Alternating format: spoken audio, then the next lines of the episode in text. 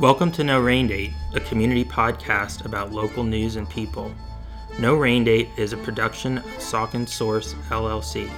For more local news and information, please visit sauconsource.com.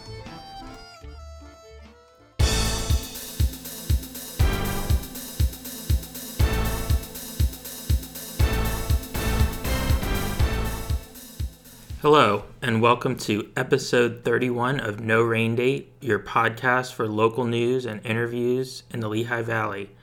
I'm Josh Popichak, your host for No Rain Date and the publisher of Saucon Source. Here with the latest headlines for the week ending December 5th, 2020. A Lower Saucon Township woman is unfortunately $2,000 in the hole after she was the victim of a scam, Township Police said earlier this week. According to police, the woman received a call from a woman who, along with a man, identified themselves as being with the FBI and told the woman that she needed to send them $2,000 in Target gift cards or they would, quote unquote, be coming for her.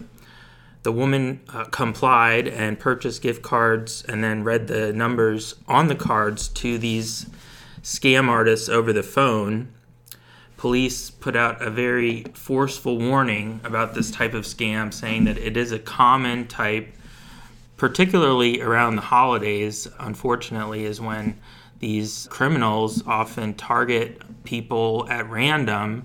Often they are older individuals who may be more trusting and more vulnerable for a variety of reasons.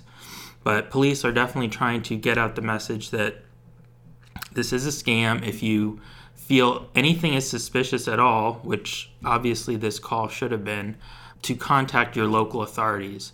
You can contact the Lower Saucon Township Police or Hellertown Police by calling 610 759 2200. That's the Northampton County Dispatch non emergency number, and they will be happy to put you through to an officer and please don't ever think that you're wasting somebody's time by doing that. It's better to be safe than to be sorry. And I'm sure that the resident now wishes that she had taken the time to call that in and or simply ask somebody else if they thought it was a scam. It's also easy to do that.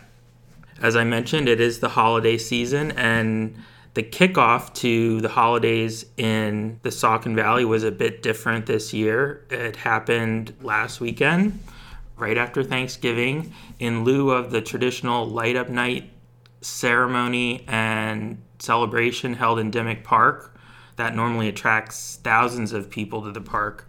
The Hellertown Lower Saucon Chamber helped organize a holiday weekend extravaganza, which actually extended over three days. On Friday night, they had the virtual tree lighting ceremony that was on Facebook Live.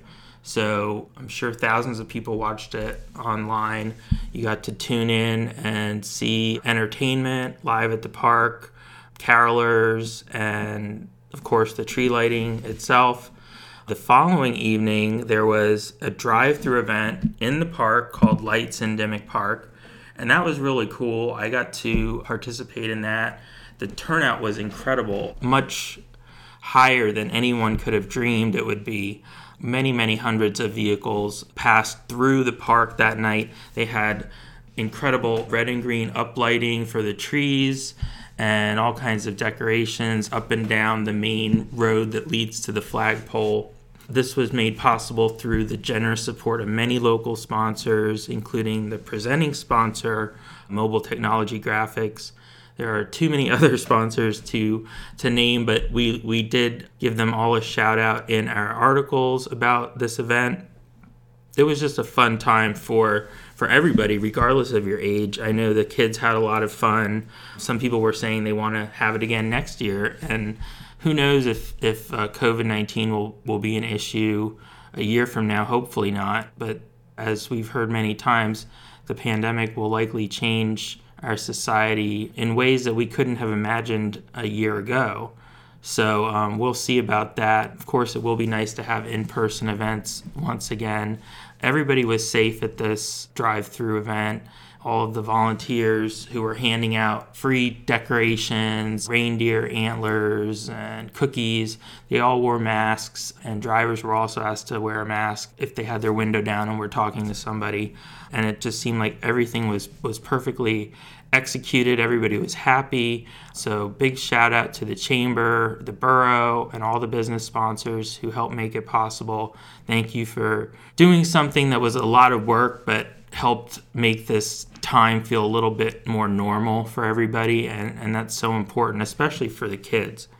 The final event over the weekend was a virtual visit with Santa, sittings with Santa, that was held online, again, via the chamber. That was sponsored by David Heinzelman and family. Mr. Heinzelman, of course, is the mayor of Hellertown and also the owner of Heinzelman Funeral Home. I'm sure many people enjoyed that. You had three minutes to tell Santa what you want for Christmas, and you could get a keepsake photo, sort of a screenshot of Santa while you were talking to him. So, again, that was a creative response to the challenges that we're dealing with because of COVID 19 right now. And that leads me to the next story, which is that since last week, cases have really surged in Pennsylvania and locally. Currently, Saucon Valley School District is having students learn online, but that's just until Monday, December 7th, and that was decided weeks ago as a preventive measure to help stop the spread of COVID 19 following the Thanksgiving holiday. Of course, over Thanksgiving, even though it was not recommended, many people gathered with people outside of their households. They perhaps traveled to other states and participated in a variety of activities that would be normal any other time, but brought them into contact with people from outside their household. Of course, Black Friday shopping was another activity that, that may have done that. This is likely going to contribute to the continued surge. Today, which is Thursday, December 3rd, the state record for new cases was shattered by a huge number. The previous record set a few days ago was about 8,400 new cases in a 24 hour period. Today, that record was broken with over 11,400 new cases during the previous 24 hours. So that's a staggering number of cases. Pennsylvania has not seen anything like this since the start of the pandemic in March. The biggest caseloads per day in the spring were around 2,000. So we've just been on this like rocket ship kind of trajectory since late October, and it's showing no signs of slowing down. Unfortunately, deaths are also increasing. There were over 200 new deaths confirmed by the state by the State Department of Health on Thursday. Hospitals are definitely beginning to feel the impact from this surge with more and more people hospitalized. Uh, there are now over a thousand Pennsylvanians in intensive care with COVID 19. So initially the numbers were all the new high numbers were pretty much reserved to the new cases and there's but there's always a delay between when the new case counts begin to surge and hospitalization surge and then deaths surge. And we're starting to see that now especially with cold colder weather setting in. It's really not possible to spend much time outside like it was even a few weeks ago. Everything is sort of combining into a perfect storm, perhaps is the term to use, and it's it's having an impact. On Thursday, again, December 3rd, Lehigh County confirmed around 300 new cases, and I believe Northampton County had about 245 new cases, according to the data on Worldometer, which is a tracking website that lists uh, statistics from the Department of Health. It's just a little more user friendly than the state's COVID 19 dashboard, which can be a little difficult to read sometimes because of the way they have it set up. Of course, we are continuing to, to monitor this. We also reported this week on several new cases at Saucon Valley. As I mentioned, students are currently learning at home until December 7th. The new cases were confirmed prior to Thanksgiving or around Thanksgiving. So the school still put out letters to parents about them. Several of the cases were in the elementary school, and there was one in the high school. So far, there have been no cases reported in the middle school, but there have been about 13 total cases confirmed at Saucon Valley since school began about three months ago. And that's not a huge number considering the size of the district and compared with other districts, but it is a, a small, compact district. The schools are all connected, and uh, it remains to be seen what additional measures may have to be taken as students return to the classroom for a few weeks. So, really, only going to be a couple weeks until the Christmas break, but obviously, a lot could happen. This is a rapidly changing situation, and every day uh, there are new directives from the state practically. So, I would urge you to please do not tune out the news, even though it's bad news and, and everybody wants to focus on the holidays and feeling normal. I, I know that's the the natural inclination, but it's real it's really important to follow the safety protocols that are in place right now and do what you can to help prevent spreading anything. You may not think you have it, you could be asymptomatic. And that's anybody. Uh, that's one of the most challenging things about this disease think of, of friends, family, and and strangers really as you make those decisions because they could have a big impact on others and we don't want anybody else to get sick especially now around the holidays it's going to be a tough time for a lot of families a lot of people have had loss this year so take a moment and think about that uh, as you consider your actions in police related news in hellertown there was a report of a suspicious person in a residential neighborhood. This was just before Thanksgiving. The neighborhood is a small development of townhomes off Easton Road, built around Stonewood Lane. And about a day before Thanksgiving, a resident's ring doorbell, which includes a camera, recorded video of an unidentified person who appeared to possibly be trying to enter the house through the front door It was a little difficult to make out what this person was doing exactly, and their features were also obscured due to the fact that it was at night. There was glare from exterior lighting. I watched this video, which is about a minute long, a number of times. It was shared on a, a neighbor app that is available through Ring, and I could not freeze a frame that showed details of the person's face, but it appeared to be a male. And it was widely shared on Saucon Source, of course, the story, especially by residents of that area. There have been no other reports that we're aware of of suspicious individuals in that area since then, and hopefully things will stay quiet. Of course, if you do encounter somebody suspicious, it's always a good idea to report that to the authorities whether it's your local police in Hellertown or Lower Saucon Township, you can always call the Northampton County Non Emergency Dispatch line at 610 759 2200 and they will put you in touch with a local officer. Better to be safe than sorry. It's good that in this case the residents did did step up to at least make neighbors aware and hopefully everybody's locking their doors because this is a time of year when uh, there there is often an uptick in crime before the holidays, especially property crime. Be safe, everyone. Also, we have some holiday updates for you. We have a number of stories on Saucon Source about events going on in the area. Uh, one of them is along the Bucks County Wine Trail. If you're a wine lover, this is something you'll want to check out. It's called Lights in the Vines, and it's at the seven wineries that are part of the wine trail. We spoke with two of the wineries Sandcastle Winery, which is in Erwinna, and Bishop Estate Winery in Perkasie. And they have some really cool things going on. Obviously, the vineyards are going to be all lit up. They have fire pits uh, for people to be outside around, food trucks, special holiday wines this runs from December 5th through January 2nd, 2021.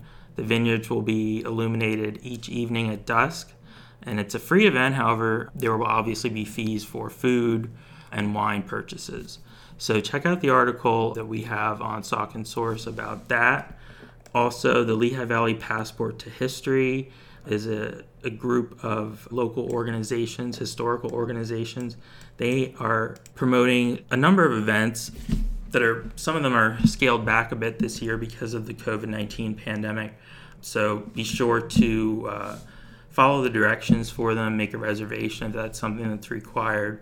But these are happening all over the Lehigh Valley. Of course, everybody knows historic Bethlehem. They're going to have some special lighting in the industrial quarter where the tannery and the old mill are. So you can walk around, enjoy that at night, maybe before you visit a downtown restaurant or shops. Also, Emmaus has some Moravian themed events going on. Nazareth, there's a whole list. Lower Saucon Township Historical Society is not having any in person events this holiday season. However, they are having an online sale in their new gift shop, which is on their website. We also have an ad for that that you'll see on Saucon Source. They have some really cool uh, local history books, vintage style games. Of course, the proceeds benefit the Historical Society, which helps maintain the historic one room Lutz Franklin Schoolhouse, one of the local treasures in Lower Saucon Township. So I would encourage you to please support them and all that they do. And that goes for uh, local businesses in general this holiday season. Can't say it enough. Please try and shop local. And that's something we're going to be talking about with our guest, one of our guests on No Rain Date this week, Hellertown business owner Steve LeBrake, who owns Saucon Valley Bikes and is a big cheerleader for shopping local. We look forward to hearing his perspective on that. Finally, I wanted to let you know about an upcoming fundraiser for the Saucon Valley Lions. This is a spaghetti dinner that's happening on uh, December 13th. It's actually a spaghetti dinner to go, and that pickup will be at Se-Wy-Co Fire Company on Route 378 in Lower Saucon. This is an important fundraiser for the Lions who haven't been able to have a lot of their traditional fundraisers this year. And they will also have Santa there. So if you have kids, they might want to pile in the car and go with you to pick up the food. Santa's going to have some presents for the kids if they've been good. They will also be selling raffle tickets for a gift basket raffle that's also a fundraiser for the Lions Club. You can purchase those raffle tickets as well as tickets for the spaghetti dinner at Advanced Optics in Hellertown or from any Lion member. And we have a story with further details on sauconsource.com. Those are the headlines for this week, and we'll bring you more news next week. Before we continue with this week's episode, we would just like to draw your attention to a Holiday Lights contest, tour, and more importantly, fundraiser that we are currently running on Saucon Source right now. The contest is open to homes and businesses in the Lehigh Valley, Saucon Valley, and Upper Bucks County. All you need to do to enter the contest is take a picture of your house with its nice holiday lights display. You can go to the story, which is currently on our website, enter your picture and give a little bit of contact information, and by doing that, a donation will be made to three great local charities. All benefits from the fundraiser will go to the Allentown Rescue Mission, the Center for Animal Health and Welfare, and the Community Food Bank for the Hellertown Area Ministerium. The deadline to enter the contest is Saturday, December 12th, so you do still have some time to get in. If you're going to be decorating your house over the weekend, just make sure you remember to upload a picture to the site. There will also be a prize awarded for the winning home and business, and we will have a story about that prize coming out on Saucon Source this week, so keep an eye out for that. We're really excited for the contest. We're hoping we can raise some money for some great local charities, and with your help, we can do just that. Here at Saucon Source, our mission is to provide information and make it as available as possible to the people in our community. A large part of that is a public service, and we're grateful for the support we have from local advertisers because that revenue helps keep the information flowing to you, our readers and listeners. Local news production does cost money, and that's why we've also introduced a voluntary membership option on Saucon Source. And we'd like to tell you a little more about that. Essentially, the membership is a recurring monthly contribution that shows your support for the work that we're doing. It helps guarantee that the information will remain free and accessible to you as well as to others in our community, and it also helps fund our future growth. Saucon Source is growing and we're expanding our coverage area. The more support we receive from the community, the better coverage we can provide and the more useful the site will be to you. So that's why we would invite you to visit our membership page on the website, sauconsource.com. You can do that by clicking on Join under My Saucon Source which you'll see on the right side of your screen if you're on a desktop, or at the bottom of any article page. You'll see several membership options, including a monthly membership for $7, a four month membership for $25, or a yearly membership for $70. These are strictly voluntary contribution levels and they're not any part of a paywall. There's no requirement to contribute. But we are grateful for those who have already done so and we hope that you will consider purchasing a membership in the future. Doing so is quick and easy. You can do it securely online and you can cancel at any time. Thank you again to all our current members and thank you for considering becoming a future member.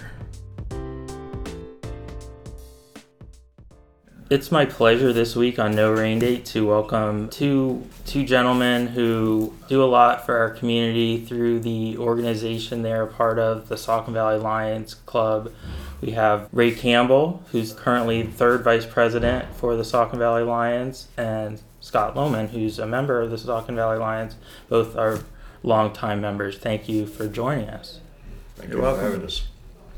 I wanted to start off by delving a little bit into the history of the Lions, both the organization and the local chapter, for people who might not be familiar with what the Lions do. You want to tell us a little bit about that, Ray?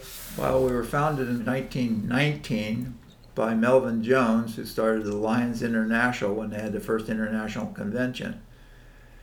In the 1930s, Helen Keller asked us to be Knights of the Blind, and ever since then, that has been our main focus is, is helping blind folks. The Saucon Valley Lions Club was formed in 1949, chartered by the Hellertown Lions Club when a group of businessmen in the area decided that they wanted to do more for the community than just meet and have a steak dinner every every week. The goal of the Lions has been to support and help the blind, but also help the community and in general the local community. A little bit about the Alliance International. It is the largest service organization in the world. It's in over hmm. 100 countries. Hmm. And it is one of the first responders for emergencies in those countries when they happen because they are there. The Saucon Valley Lions Club supports the International Club through LCIF, which is the Lions Foundation. And uh, we also help the local community and the blind associations in the area, like the Lions Eye Bank, Charitable Enterprises. Charitable Enterprises. We help with Beacon Lodge, which is a camp for the blind and the hard of hearing. The newest thing that we have been working on in the Lions Club is diabetes. Hmm. Diabetes is the number one cause of blindness now.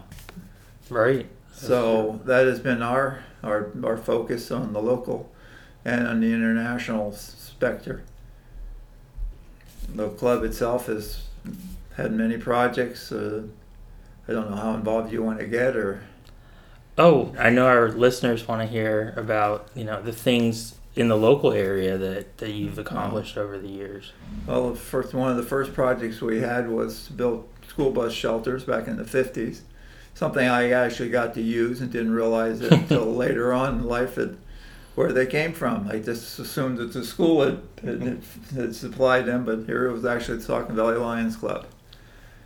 We built two pavilions across the, the community, one over by uh, the municipal building on uh, Old Bethlehem Pike. It's a nice brick pavilion with a fireplace and, and a real nice setup there. We built that one back in the 70s.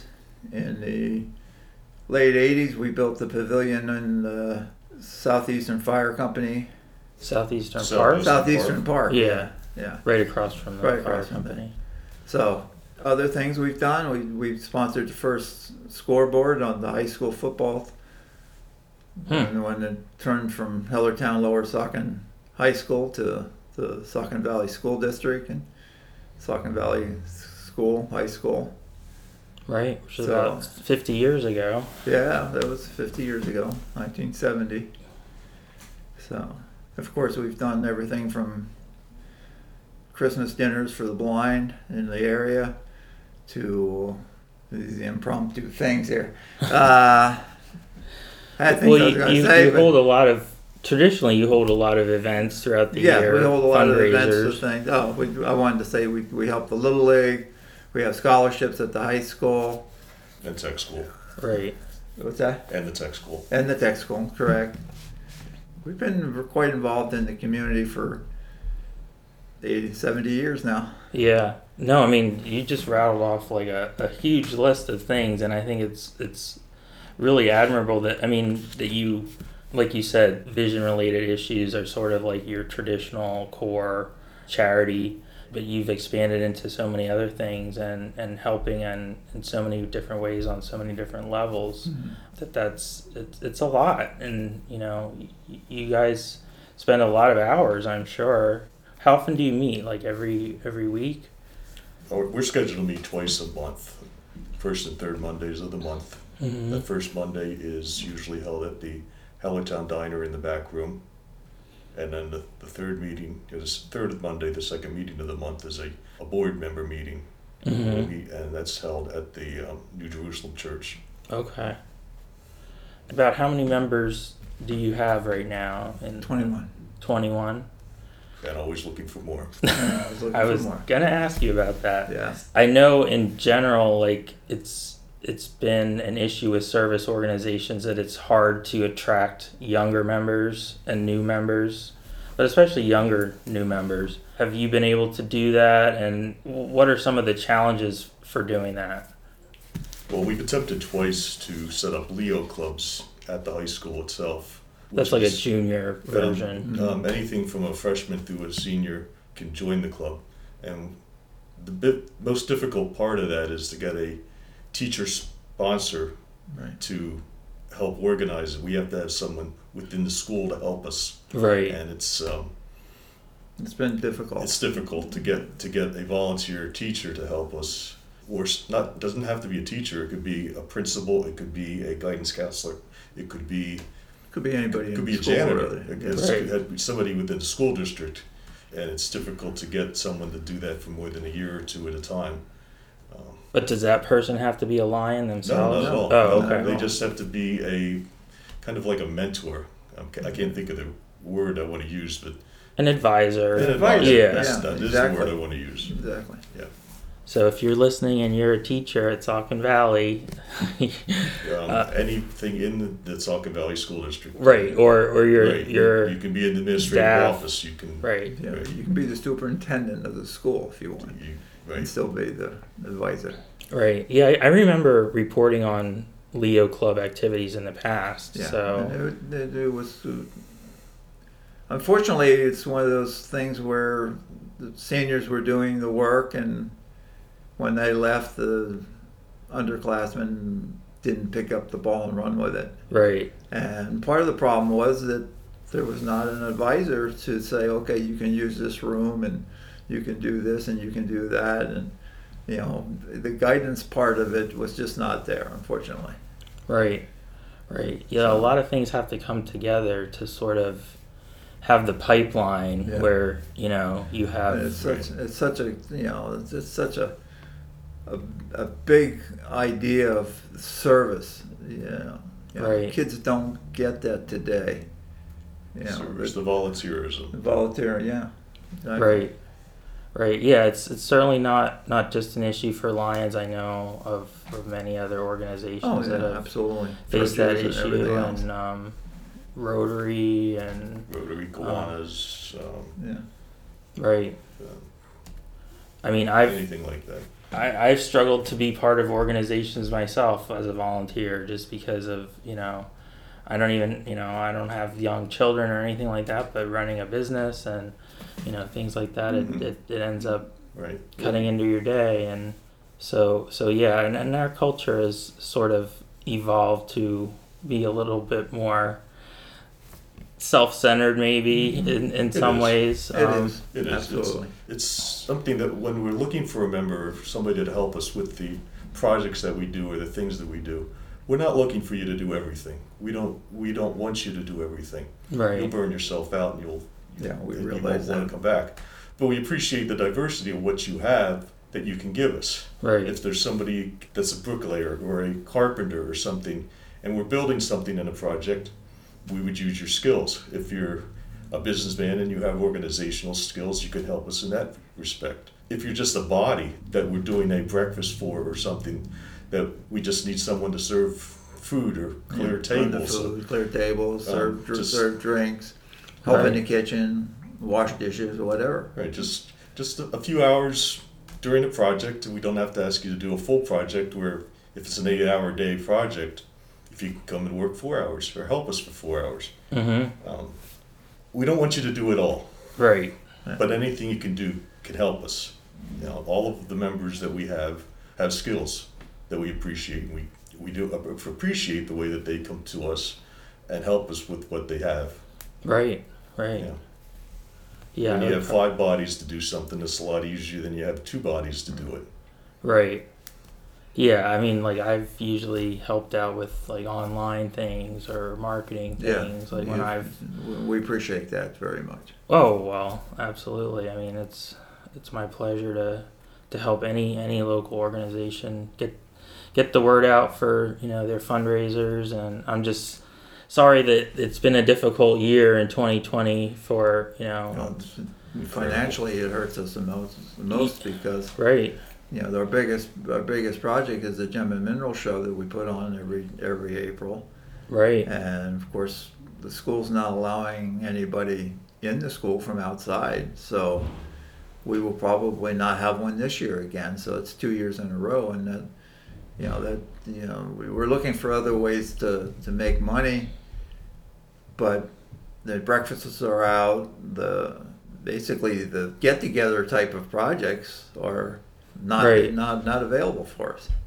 Right. All- of these things would be very difficult to do, if not impossible, like online. I think you know. Right. Certainly at breakfast, you can't Yeah. do that, and the Gem and Mineral Show. I mean, for those who haven't been to it, it's a it's t- two days, three days, Two days. two days. Two it's days. every April at Saucon Valley High School, and it's really a neat, unique event for me anyway. And I've been to it many times. You have vendors from multiple states, really. Yeah, we've had them from Florida to, Right. I think we've had them as far as Arizona. Yeah, you'll just be dazzled with the variety of you know everything from There's something there for fossils Yeah. to jewelry. You have raffles. You have food. It's a very exciting event for for there being a lot of rocks there, basically. but um, but I mean, I'm I'm a rock hound. I grew up like looking at you know fossils and enjoying uh, you know different studying different minerals and visiting Lost River Caverns, of course, which which That's how we got our start. That's where we got our start. right From Bob Gilman. right yeah the I mean the Gem and Mineral Show started in the '60s, 69. '69. Okay, So so you guys just had a 50th it would have anniversary. been our It would've 50th been our anniversary, 50th yes. This year. Yeah, it was. I mean, I, I remember you were so close to having it. Uh, The Yeah. pandemic really started just a few weeks before that Yeah. was when the Canceled shutdown it at the started. last minute. and it was kind of heartbreaking and and uh, you know i'm sad that you might not be able to have it again but it takes months to plan this Yeah. and Mhm. it's not like if if everything went back to normal in march you could just suddenly put it together Um, we, we'd, we'd be looking for vendors now already. Right. We'd be contacting Yeah. the vendors Most now. of the vendors would be signed up by now. right right well i certainly hope it will come back and Oh, And- it'll be back. Mhm. We will have a 50th. that's Might good to be hear two years from now, but we will have a 50th. right And it will be bigger and better and it'll be special. And your daughter amy who was with us last week she's chaired the She's chairperson. She took over for me when I retired after 30 years. Right. It's a it's a big responsibility. It's a labor of love, and she's been doing a great job. Yeah, she's, With it. And, and the nice thing about it is we're one of the things that I was lacking was social media, Mm-hmm. and she's good at that. Yes. She's on it all the time. So Yes. so that helps help promote the show and get the information out there to everybody. Plus, the dealers are are socially involved on the line and stuff too, so they communicate that way. And you know, where everything I did was through mail, Right. where she can she can do it online and stuff like that. A lot, you know, she can type. And Yeah. and she just has an enthusiasm that she brings to everything Yes, too. yes, like yeah, which positive. which yes. Whenever it's it's coming back, we'll be there to support you and Right.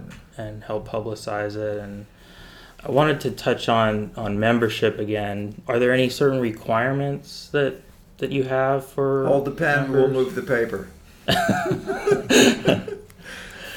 um, Like, do you have to attend a certain number of meetings? no, meetings? there's or- no Not really. no, Not really. no. We, we, we, we, We we, we expect you to show up to help. Right. Okay. We, we expect you to be a member. We're not, you know, we're not looking for someone who wants to say, "Oh, I'm a member of the Lions Club." I'm looking for someone who says, "I'm a member of the Lions Club." Right.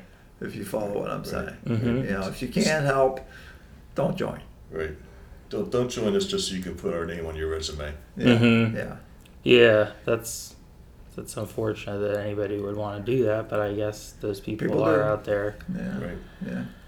And then you can easily find out well the information about your meetings is on your website, Right. which I have it pulled up here. If you just Google Saucon Valley Lions, it'll be one of the top results Mhm. in the search. Right. And, There's uh, no age limit. I mean, probably from high school on, maybe from 18. Yeah, yeah, To, yeah. um, We've had our- kids that were that were actually Leos join Mhm. our Lions Club after they graduate So if you graduated from high school and you're not in the grave, we'll take you.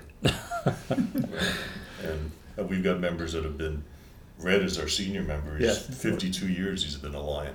Wow. Yeah, Uh, So he's 89 now. yeah. Um, And he's still impressive. active, and, Right. and he gets upset when he can't do stuff because of his age. Right. You know, He's a great Lion. he's a good. He is. Yes. the website is you know has a lot of it has your calendar on it it has like you said information about the spaghetti dinner. Yeah. and so i would definitely encourage anybody that's interested in learning more about you or possibly becoming a member to visit that. And and also the facebook page you can you know contact get in touch if you have more questions through either of those resources. You've also before i forget Scott, you've organized like the blood drives. That's been Yes. a big thing, I've been doing that for over 10 years now right? with the Miller organization. Yeah. We didn't talk about that. We've had as many as four during the year. We're down to two a year now. Mm-hmm. Um, but they're major drives for us, and they help the Miller Center out con- considerably. Um, we have one with the gem show. That Mhm. Saturday, we'll have it in the cafeteria, which is just down the hall. And we'll get about 30 to 35 units of blood at that drive. Mm-hmm. And then the second drive we have is down at the Community Day, the third Saturday in August, down at Dimmick Park. Mhm. We'll bring a coach in. They'll bring a coach in. We sponsor the coach. And we'll get between 25 and 30 units of blood there also. So, yeah, we, we help them out. Yeah, I'm sure they appreciate it, and uh, I get news releases from from them, and I know it's been a challenging year for for Yeah. Miller Keystone and and all of the blood donation centers. So Right. I'm sure they're eager to be able to have you helping again the way you normally do. Right. And you can go to the Miller Center anytime to donate blood. Right. Um, if you wanted to do it in a particular organization, you want to Mention walk in when you register and say, I'm giving for the Saucon Valley Lions Club. Right. They'll just mark it down on the, you know, and We get credit for it. we get credit for it, which, Doesn't which mean means anything. absolutely nothing. But But it's nice that they, Yeah. you know, that they Yeah, know absolutely. that that's what inspired the person. Right, we'll get a report at the end of the year that's going to say that we, our club was able to bring in um, 75 units of blood or 85 units of blood, or there are a couple of years we had over 100 units Wow. of blood that we were able to bring in. yeah. It's well over a thousand units we've collected since we've been starting it for them. Wow, that's awesome. So many great causes that you guys are, are have a hand in, and We're a um, service organization. That's Whatever what we can do with the community. If there's a need, We, we, we help or we try to help. contact a member and see if we can help. Right, right, and and we were talking about this before we started recording. Diabetes has become another cause that you're you're getting behind because it's causing blindness. It's the Um, number one cause of blindness right now. right, so prevention, you know, of diabetes could you know help keep a lot of people Yeah. seeing, you know, It's, it's an awareness. We make people aware that that's one of the things that can can cause your blindness. right. Yeah. Yeah, it's it's almost like at an epidemic level in the U.S. I guess type two diabetes. So that's that's another another cause that, that I support, and um, glad to hear that the Lions are are involved in helping combat that. So I want to thank you guys for joining us and, and sharing all your knowledge about. Thank you for having us, and we want to we want to thank the community for all their support over the years. You know, without their showing up and having breakfast with us, or spaghetti dinner, or coming to the gem show, we wouldn't be doing it. Right? Right. It does continue to be a supportive community for groups like the Lions, and, and I that's one of the things I love about Saucon Valley and and covering you know news here because you, you you have that commitment to making a difference in people's lives, and, and you see it. A lot of people don't don't want to take credit for for doing things like that, but it's it's there and it's heartwarming to see it. So especially at a time like this. So we, I'm sure people will, will be back to support you at all those events once you're able to have them again and, and, and eager to attend. I'm sure people want to get out and Oh yeah, Right. just get out. yeah. right. It's gotten it's gotten a little bit old. Never being able to like go to like you know like a breakfast or something like yeah, that. I went shopping with my daughter today, and stores are pretty much empty, and everybody's wearing a mask and you know social distancing and everything. But right. when you pull into the parking lot and you can park three spaces from the front door, you know. yeah. Right. And that's not what the stores want either. No, no. yeah, you kind of have to like do everything as quickly as possible, and you know can't stop and chit chat with people. You know, everybody's like you said wearing a mask, and you don't know if what's floating in the air, and so we'll we'll uh, think about better times ahead, and Yeah, and uh, we have to. I'm I'm sure they're they're not too far off. So. But thank you both, and, and I want to wish you a happy holiday, and, and Thank thank, you. you. again Thank for Same everything you. you're doing. Happy holidays to both of you. Yeah. Thanks.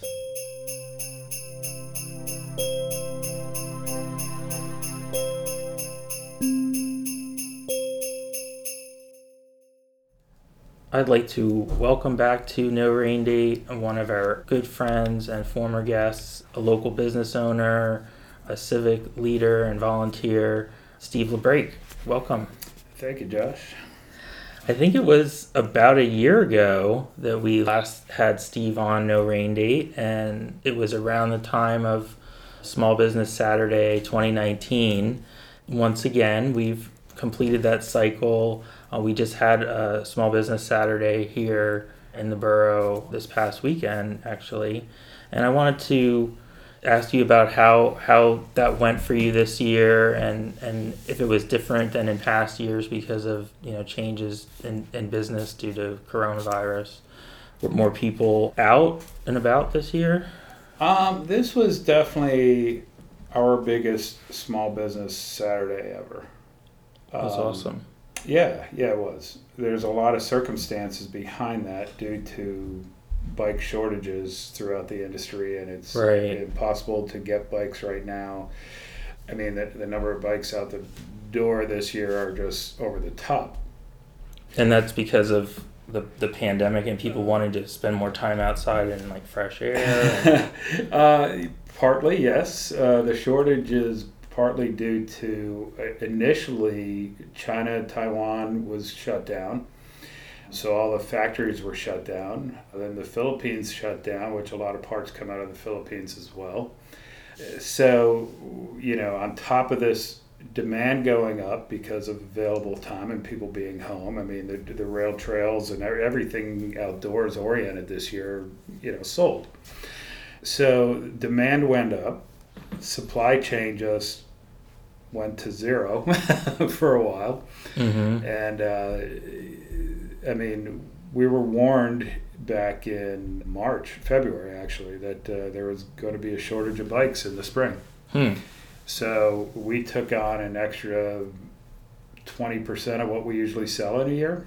In, Mhm. in a single shipment, my garage at home was full of bikes, and uh, and uh, we were down to uh, 12 bikes at our store at one point. Normally, we have 200 on hand. Huh. So, you know, we're getting bikes in. The supply chain is sort of fixed, but sort of not. The supply chain is there, but the demand is still really high. So, for us, yes, our small business Saturday was, you know, but the whole year is through the roof for us, which is good. And, and, um, you know, I'm, I'm ready for some downtime, which we're so over the top that it's, it's kind of tough to get some downtime. Right. Normally, uh, November is very quiet for us, January, February, and uh, this year it's still through the roof. So, um, you know, but I, I don't want to talk about our business so much. But uh, Well, but it's great. I mean, it's, it's it, I'm I'm thrilled that, that it's been a good year for you because I've, I've heard so many you know negative stories and you know, and, and yeah, I mean, uh, a lot of businesses are really struggling through this time. And, uh, you know, uh, my wife and I are definitely trying to make sure we hit the restaurants in town and mixing it up and, you know, tipping a little more than usual and, you know, to try to, you know, help some of this out. You know, we've even tipped musicians that weren't playing. Hmm. yeah, I know what you and, mean. and, and just kind of sent them a tip to help some of them out because you know their their lifestyle right now is you know uh, is really bad. Yeah. Yeah. yeah, it's very compromised. People are really struggling right now, and you know the people that are employed are doing great. Mm-hmm. I mean, you know, your expenses are down. Mm-hmm. Um, you aren't driving to work. You aren't buying lunch all the time. You aren't buying coffee all the time. You know, the people that are employed definitely have disposable income right now. I saw a news story about that uh, this morning on how, you know, people are planning their 2021 vacations and going big because they didn't spend money on a 2020 vacation. So, you know, the, the people that are employed seem to have more disposable income, which affords them to buy bikes and do things buy pools, buy kayaks, buy Or RVs, yeah. upgrade bikes. I mean, uh, so you know, but on the on the flip side, there's there's a lot of people really struggling right now, which is really tough to see. You know, Right. Well, your business has always had like a community commitment, though, and I know you. You know, you've done things, fundraisers, and and I'm sure that's continuing due to your your social awareness. I, I'd like to think so. um, you know, normally this time of year, you know, we do a promotion that helps out the New Jerusalem Food Bank. This year, we aren't doing a promotion, but you know, I, I kind of felt for every bike that we're going to sell, we're going to give so many dollars to New Jerusalem Food Bank over this holiday season. That's awesome. You know, not asking the customers to do it, but we're just going to do it. Um, Right. Because again, that's one of the places that really needs help right now. You know, along with, uh, you know, we just made a contribution to Coalition for Appropriate Transportation, Mhm. Community Bike Works. You know, there's a lot of organizations out there that are, are really struggling right now due to this. Yeah. So we're, we're, we're trying to be conscious of this and uh, spreading the wealth, I guess, a little bit. Yeah.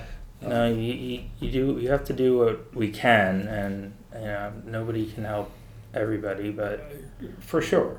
You know, it's been a weird year. Like our sponsorship budget this year. I mean, there's not as many events happening, so Right. you know, it you gotta that freed up funds as well. You know, we just sponsored the lights in the park, which was a wonderful event. I mean, it- Yes. it, it was an amazing event. I don't know how many cars they said went through, but uh, hundreds and hundreds. I mean, Yeah. more, way more than anybody anticipated. Right, right, which was really cool, and they did it very well and very tastefully. And uh, you Mhm. know, I really enjoy sponsoring events like that that really benefit tons of people, you know, a, a large group of people, and uh, you know that it's it's just great to see music in the park and events like that happen throughout the summer. Hopefully, we can get back on track for that stuff. I soon. think we will. I think we will. I mean, the chamber does a great job as far as organizing them every year, and, and, and they've done a great job pivoting to doing other things this year. And I'm sure, though, that, that they will have the backing of, of businesses like yours and mine when they want to bring back, when we can bring back the Uh, in person events. Right, and I, you know, I can't wait to get that stuff going again. And you know, I think we're all bored. Yeah. we're going nuts over this. Uh, I, I certainly am. I, I certainly want to get out of town and leave for a while, but I'm not feeling good about that either. So I'm not. So Exactly. you know, mentally, I could really use it right now, but you know, it is what it is. So just hunker down a little longer. Yeah, I know. I, I, you have that sort of, I guess it's like a, a, a flight instinct in this situation, but then your brain takes over and where do where do I go and how? I mean, and and what will there be there? Probably nothing open. So Correct. Or you have to quarantine when you get there, or you know, Right. you have to quarantine when you get back, or so on and so forth. Unfortunately, I think mask wearing is is going to be a, a little more extended time frame than we all would like to think. But uh, I, I think that's that's one of the brutal aspects of this is it's, it's going to be a while. yeah, oh, I agree, and and certainly there's going to be a. Uh, a gap between when it ends and when we start seeing things pick up again just because of you know it takes months and months to plan an event a big event and so you know some things may not happen in in 2021 just because it makes no sense to start planning things until there's certainty about health Yeah, yeah. I mean, I was, I was having a, a conversation with a customer today who's a, a doctor, and you know, talking about the vaccine, talking about mask wearing, and and um, you know, he's he's thinking it's going to be a while. You know, yeah if the vaccine rate, I mean, only fifty percent of people are interested in getting vaccinated right now. It's it's not going to go away for a while, right unfortunately. But back to Small Business Saturdays. Yes, back to happier, happier things. Well, well, that's great. I mean, do you think like people, people's awareness of the need to support small businesses has risen in 2020? You in know, general? I, I, I would like to think so. I think that we're all a little more conscious of it. I, I saw a comment from a on a social media post the other day, and, and somebody was it related to Small Business Saturday, and, and he made the comment, "What are we supposed to shop for in Hellertown?" And you know that kind of bugged me. Right. I can see why. uh, you know, being a, being a retailer, but I, I also get it. You aren't going to buy electronics in town. You aren't going to buy, you know, I mean, uh, a lot of things that people are looking for for the holidays. You cannot get in town. True. Years ago, you could. Years ago, you could. You could buy clothing. You could buy. Know, yeah. Kids weren't after electronics years ago. We used to sell a lot more kids' bikes for the holidays than we do today Hmm. because kids want electronics. They don't want bikes for Christmas anymore. It's- Right. Which is very sad. But Yeah, it is. but you know, I think you can you can make a conscious effort of going around town and walking into businesses and giving them some support. You know, whether it's a, you know, I mean, we have more restaurants than anything else, but still, I mean, you know, it's important, incredibly important to keep these things going. I mean, um, you know, these are people's livelihoods, and these are people that sponsor events in town that that we were just talking about, whether it be music in the park or whatever these are our lifeblood. I mean, these are the people sponsoring the t-ball teams and the you know Mhm. everything around town. I mean, you know, Amazon certainly isn't supporting any event like this around our town. You know, and, and that's that's what uh, it always uh, kind of kills me that people don't always see that. But Right. Yeah. No, absolutely. And um, it's great if you, I mean, it's obviously great if you went out and, and supported businesses on Small Business Saturday, but don't stop there. You know, I mean, the best thing is if you can make a conscious effort every week, you know, to, to support somebody throughout the whole year. Absolutely. You know, most Friday nights, and of course, these days you're doing takeout or whatever, but uh, Right. we definitely try every week to be supporting these restaurants on a weekly basis, just whether it be takeout or whatever. I mean, to keep these things going. I, I understand the struggle. We've all been there as small business owners, and I, I get it today. Yeah. so, you know, it's not an easy gig. Right. You, you do it for passion. You do it for many various reasons. You know, we've got to keep these people going. Yes. And and everybody can do something. I mean, even if maybe it's a business you haven't patronized in a little while or you haven't been able to patronize, you can still write them a nice review online, uh, which is a help. Absolutely. I know I've been more conscious about that this year and, and made more of an effort to do that than than I. It's easy to forget to do that. It is. It is. I made a point one t- t- time years ago to go in and purposely do that for you know the, the places that we used as a bike shop for lunch all the time. You know, Mhm. the, the, you know, there's probably five or six, seven places that we use fairly regularly. But you know, to throw a little something out there that we love going there for lunch. You know, Right. Yeah. Uh, you know that it's a good thing. It, it is, and it feels good to be able to spread a little positivity right now when when there's so much negativity in the airwaves and all over. I wanted to also talk about your involvement in the rail trail, which has been a, a big part of Hellertown and the Saucon Valley now for nearly a decade. It's coming Mhm. up on ten years since it, since it opened. You recently also, um, well, you, you serve on the, the Saucon Rail Trail Oversight Commission.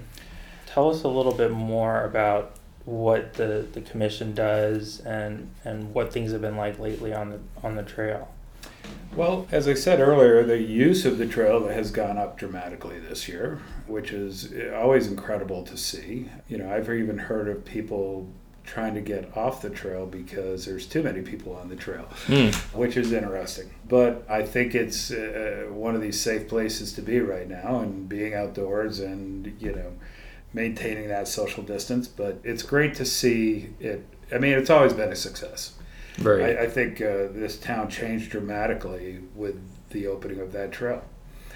In the 11 years that I've been involved, because pre-opening, we they had put together uh, this commission. Charlie Luther came to me and asked if I wanted to be part of it, and uh, I certainly wanted to. At first, it was uh, it was unbelievable. Like the, a meeting would take you three or four hours sometimes, just discussing like, okay, how do we want to do this, and how do they do it here, or how do they do it there? I mean, uh, you know, there was uh, people that wanted horses on, allowed on the trail. I and. You know, yeah. so you know there was all this back and forth, and you know, and basically, you know, bottom line, it was a, a linear park throughout the municipality. So it's you know it's the same park rules as any other park. Mm-hmm. So anymore, I mean, you know, meetings are pretty short, but uh, there's always ongoing projects happening. Every month it comes up. When is it going to get connected to Bethlehem? Um, you know, which is on the city of Bethlehem. I mean, uh, a lot of people don't know that where it ends is the Bethlehem city line. There's a nice kind of go around on the roads that you can get to where the Bethlehem Greenway extended into Saucon Park. I've seen, I not on paper, but I've heard the plans from the city of Bethlehem. I kind of help, was on a committee, trail committee there for a year that uh, looking into trail expansions and stuff, and the connection to the Saucon Rail Trail was one of their highest priorities. Hmm. I believe it has something to do with more of the railroad than anything else, not wanting to give up the rights to that section. Uh, Because that's Norfolk Southern, right? Correct. Where it ends in Hellertown is owned by SEPTA, SEPTA. and the line there goes in Bethlehem. It turns to Norfolk Southern. Railroads are hard to work with. Not that I ever had to do it directly, but it, it's not an easy process. Um, if if it's not on their interest, if they don't need anything from the city of Bethlehem, Right. that's when it will finally happen. And Norfolk Southern is strictly a business. I mean, SEPTA Correct. is an authority, so it's sort of a quasi public organization, and it seems like they've been maybe a little easier to work with. Yeah, I believe so. We posted something to uh, Facebook today. We're working on a project. Uh, we duplicated the original Hellertown station sign. Oh yes, I remember hearing about that. and uh, we're going to be and we have the four station signs we finished painting them today they'll be going up in the spring hopefully where each station was and hopefully along with that we'll get a little information board with some pictures of those original stations Right. it's always been kind of cool i wouldn't say a priority of mine but cer- certainly something i would like to see is more history information along the trail hmm we're a commission. We've all got other things that we do in life, run businesses or whatever. But uh, so you can't put all your time into that, but uh, as, as much time as you'd like to sometimes. But you know, it'd be really cool just to have more history along the trail available to people. And I think with time you'll see that. We got some exciting news from Upper Saucon this past rail trail meeting. Um, the bridge at DeSales, where you currently have to drop into Upper Saucon Park and ride around the park, supposedly the bridge is going to happen in 2021. Hmm.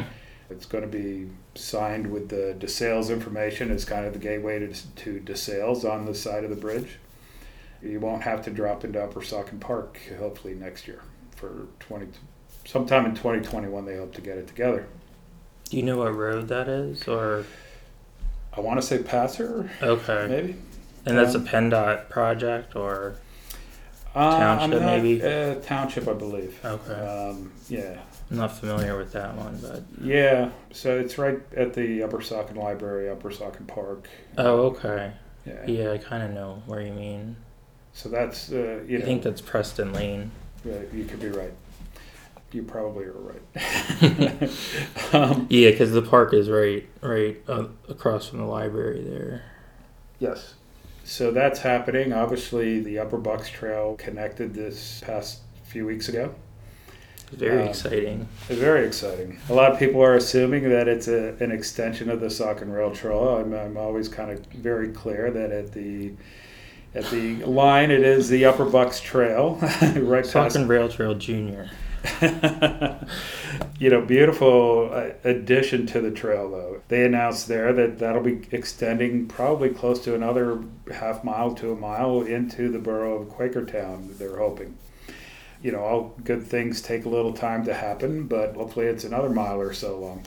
It's turning into this longer trail. It's it's turning into this. You know, I'm, I'm seeing the Facebook posts on Saucon Rail Trail on different social media pages, on bike pages. That I mean, people are absolutely just loving this. It's so good to see and so good to be a small part of it a very small part of it. But uh, watching the success of that trail has just been really exciting for me. Yeah, I mean it's totally like I mean it's one of the the stories that you can really feel good about because there's no no real downside to anything and well from from my point of view you're Um, you're on the inside track so you know, you've got, you've got a few people that aren't happy that it's there. It's a little life altering when it came in, and I Right. understand that. I also think that I wouldn't want a train whistle going 50 yards from my house at 3 a.m. Mhm. so, you know, uh, that could always happen again. You Right. know, I mean, uh, SEPTA still owns the lease to that railroad line, and Mhm. you know, it could become a rail and trail. It could, uh, in fact, the little section between uh, going from the end now at Veterans Park into Quakertown would be a rail and trail. really Yeah, yeah. Huh. They would keep one of the rail lines open, which they use it for storage more or less, but it would be an active rail line, so to speak, a rail and trail situation. Yeah, huh that would be that would be different uh, it's it's not that uncommon, but it would be different, sure, from Yeah. what we're used to. Yes. I wasn't even aware until uh, the ribbon cutting for the Upper Bucks Rail Trail about the, you know, that's when they announced uh, negotiations to extend it, the Upper Bucks Rail Trail into Quakertown. But there's another trail, I guess, coming in to the borough from the south that they talked about. the Uh, Highland Trail. I think they called it the Liberty Bell Trail, and it was on a map that I saw. I think it's part of the maybe It- part it- of the Highlands. It is. network. The Liberty Trail is in Coopersburg. Oh, I mean, okay. I, I've never actually walked it. It's not that long. And I don't know if it can connect into Quakertown, uh, if I'm thinking about the right trail. But I mean, part of the Highland Trail network is, I mean, this is part of the Highland Trail Network, which is a, a I don't even know how far it goes up. I'd have to look at a map. The Highland Trail Network has been very active in participation on these trails, on getting them open. There are plans of the Highland Trail eventually, like connecting, and you have to go through neighborhoods and some roads, but connecting the Upper Bucks Trail to the Perkiomen Trail, Mm. which would basically be a trail system into Philly, Mm. which would be amazing. That's a big chunk of trail. Oh yeah, Very similar to the D&L at that point. right. But I think we're we're incredibly lucky in this little part of the world to have so many different trails available along that line. You know, we we've seen a big trend in, in the bike what what they refer to as a gravel bike, which is looks like a road bike with a wider tire, not as wide as a mountain bike, but it's one of the bikes that I ride personally. But it, it can it's very suitable for riding those gravel trails, but also very suitable for road riding. Much lighter than a mountain bike, and you know it's it's it's a cool way to ride. But our, our gravel bike sales, you know, we've seen grow pretty substantially through the last five years, and it's this whole new segment of racing events. Uh, they they hold. Uh, there's one that I try to attend every year called Unpaved out in Lewisburg, PA. You know, options of 60, 90, or 120 miles.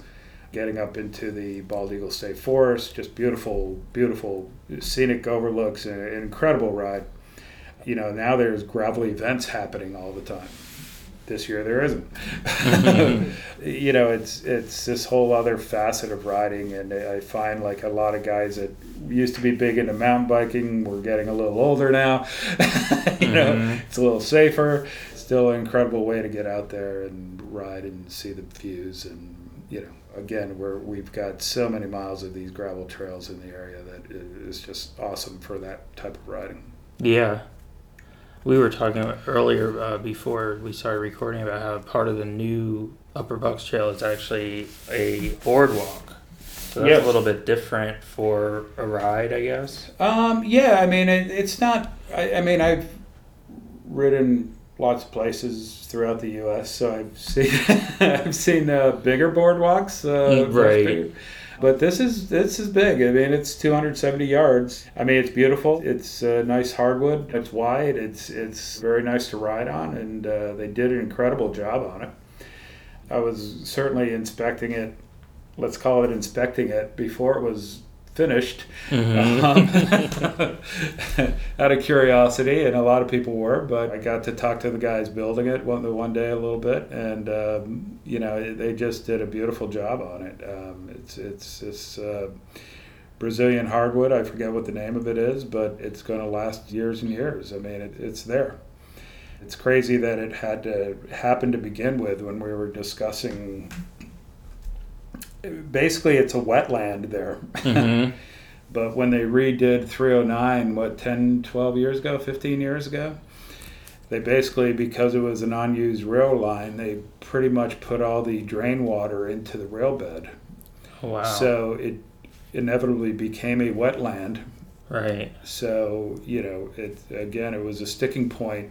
I mean, ideally, that Upper Bucks Trail wanted to be open three years ago Right. but it took that long to settle out how to do this, what to do, what material they were going to use.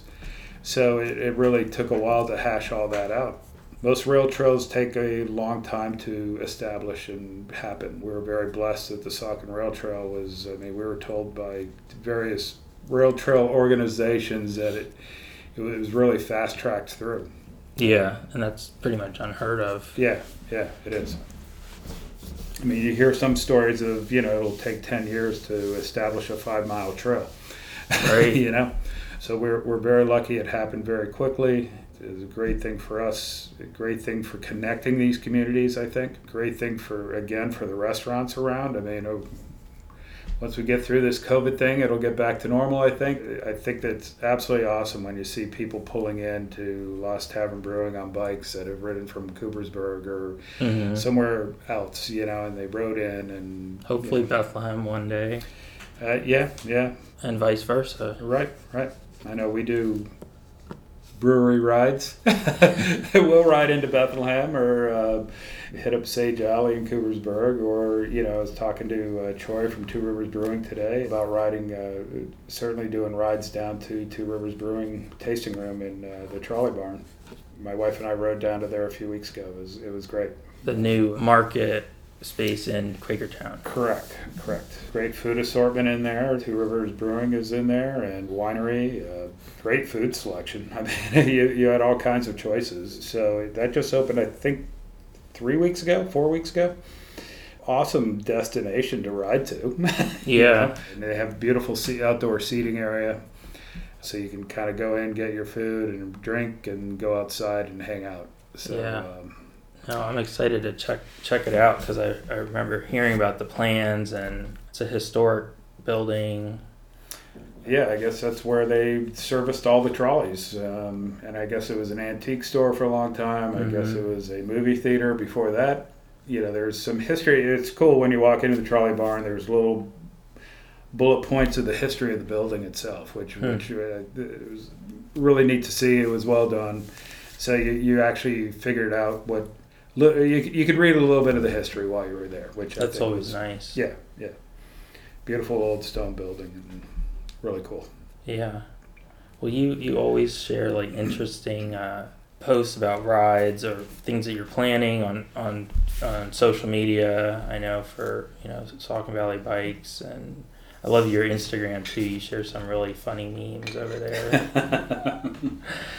Usually bicycle related, obviously. Yes, but, yes. I try to keep it bicycle related. but but, um, but yeah, definitely follow Saucon Valley Bikes on on both of those platforms, and you can of course visit your website for lots of information about the business and inventory and shop online. Uh, absolutely. Uh, well, we don't sell online, actually. Well, but maybe browse a little bit. yes, you can. You can certainly browse and shop. I guess uh, you can't purchase online. Yes. Right, Uh, and you might not want to do that anyway because it's. I guess most people still want to.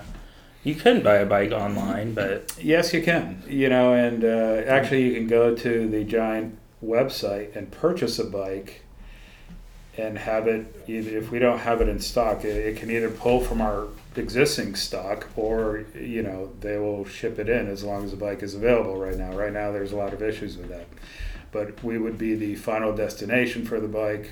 We would build the bike. You can pick up the bike at the store. Oh, But that's you can- cool. Uh, yeah, and Giant Giant does it really well. Uh, Giant bikes. So you know, yeah, don't go to the giant supermarket. Yeah, correct, correct. You aren't going to go to the giant supermarket to buy a bike, but uh, hopefully, hopefully it never happens. Talking to a guy last night about that. That whole business is, you know, obviously blowing up. He was repping uh, potato chips or something, but you know, his his line is up twenty five percent this year. Hmm. You know, which is interesting to hear. You know, I guess we could all pick up our COVID nineteen, gain those nineteen pounds of potato chips. Right. Well, comfort food. Hello. Yeah. Who needed comfort in 2020? Like. yeah, that's that's great, and you are located at 824 Main Street in Hellertown. Yes, if you haven't been there before, it's a beautiful shop, and I know you're following all you know COVID nineteen safety practices. Yes, we are. it adds uh, some more time to your day every day, but uh, you know, I mean, we were fortunately uh, deemed a, an essential business for transportation, which we didn't know where, what we were going to do for a while, if we were going to be closed or what. Uh, so we were we were grateful we could be open. Our sales floor was closed for quite a while. hmm we were doing business out of our back parking lot or delivering bikes. I mean, a lot of you know phone in transactions, and we would deliver the bike out to somebody. It was definitely a change in your business practices and how you worked every day. Yeah. I've never driven my vehicle so much to work as this year. but uh, you know, as and it became necessary Because I mean, you had to make the deliveries. yeah, yeah, yeah, yeah. Yeah, been a crazy year, but we all learned from it too. I think you know, in- in all kinds of aspects. Yeah.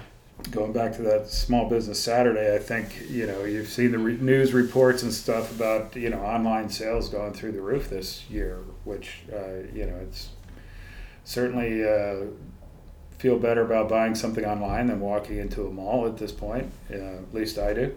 Not that I've walked into a mall in a long time.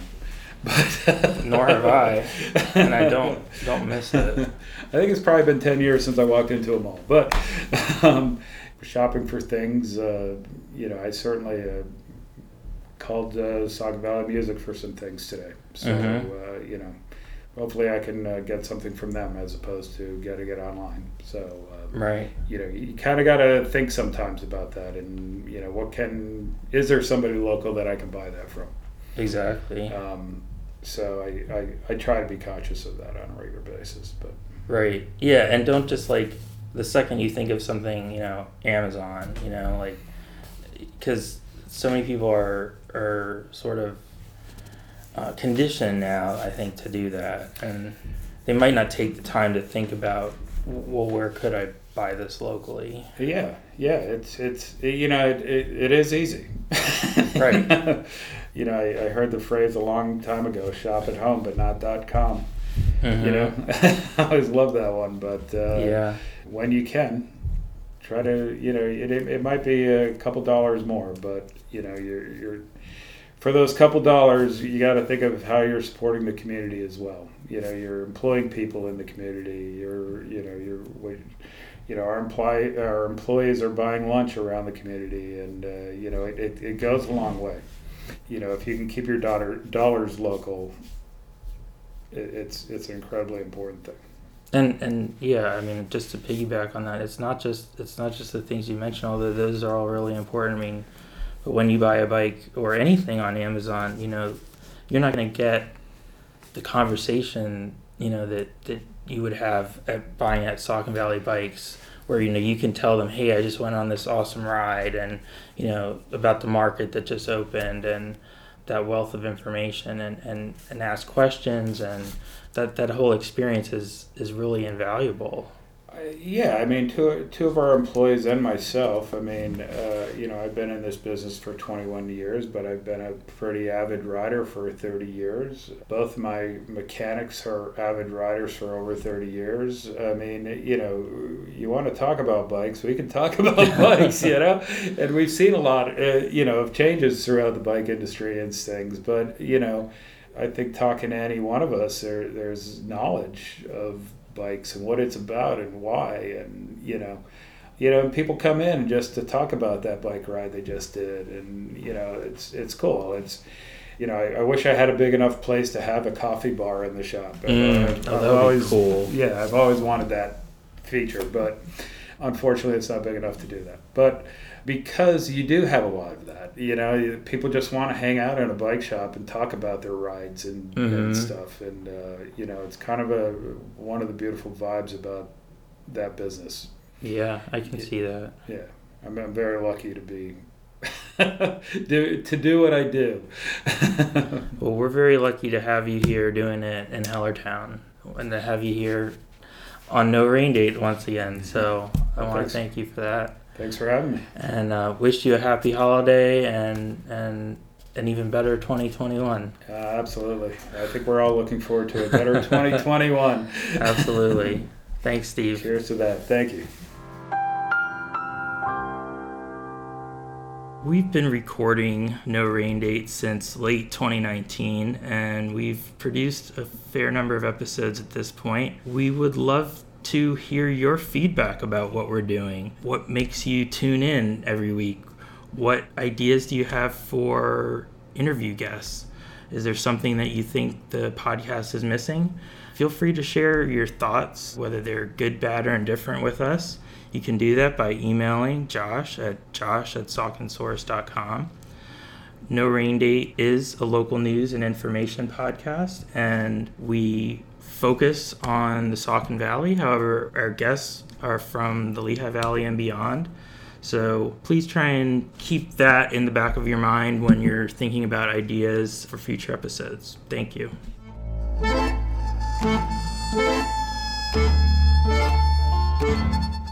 No Rain Date is an original production of Saucon Source LLC. Our theme music is provided by This Way to the Egress. For more great music by them, be sure to follow This Way to the Egress on Spotify. Thank you for listening.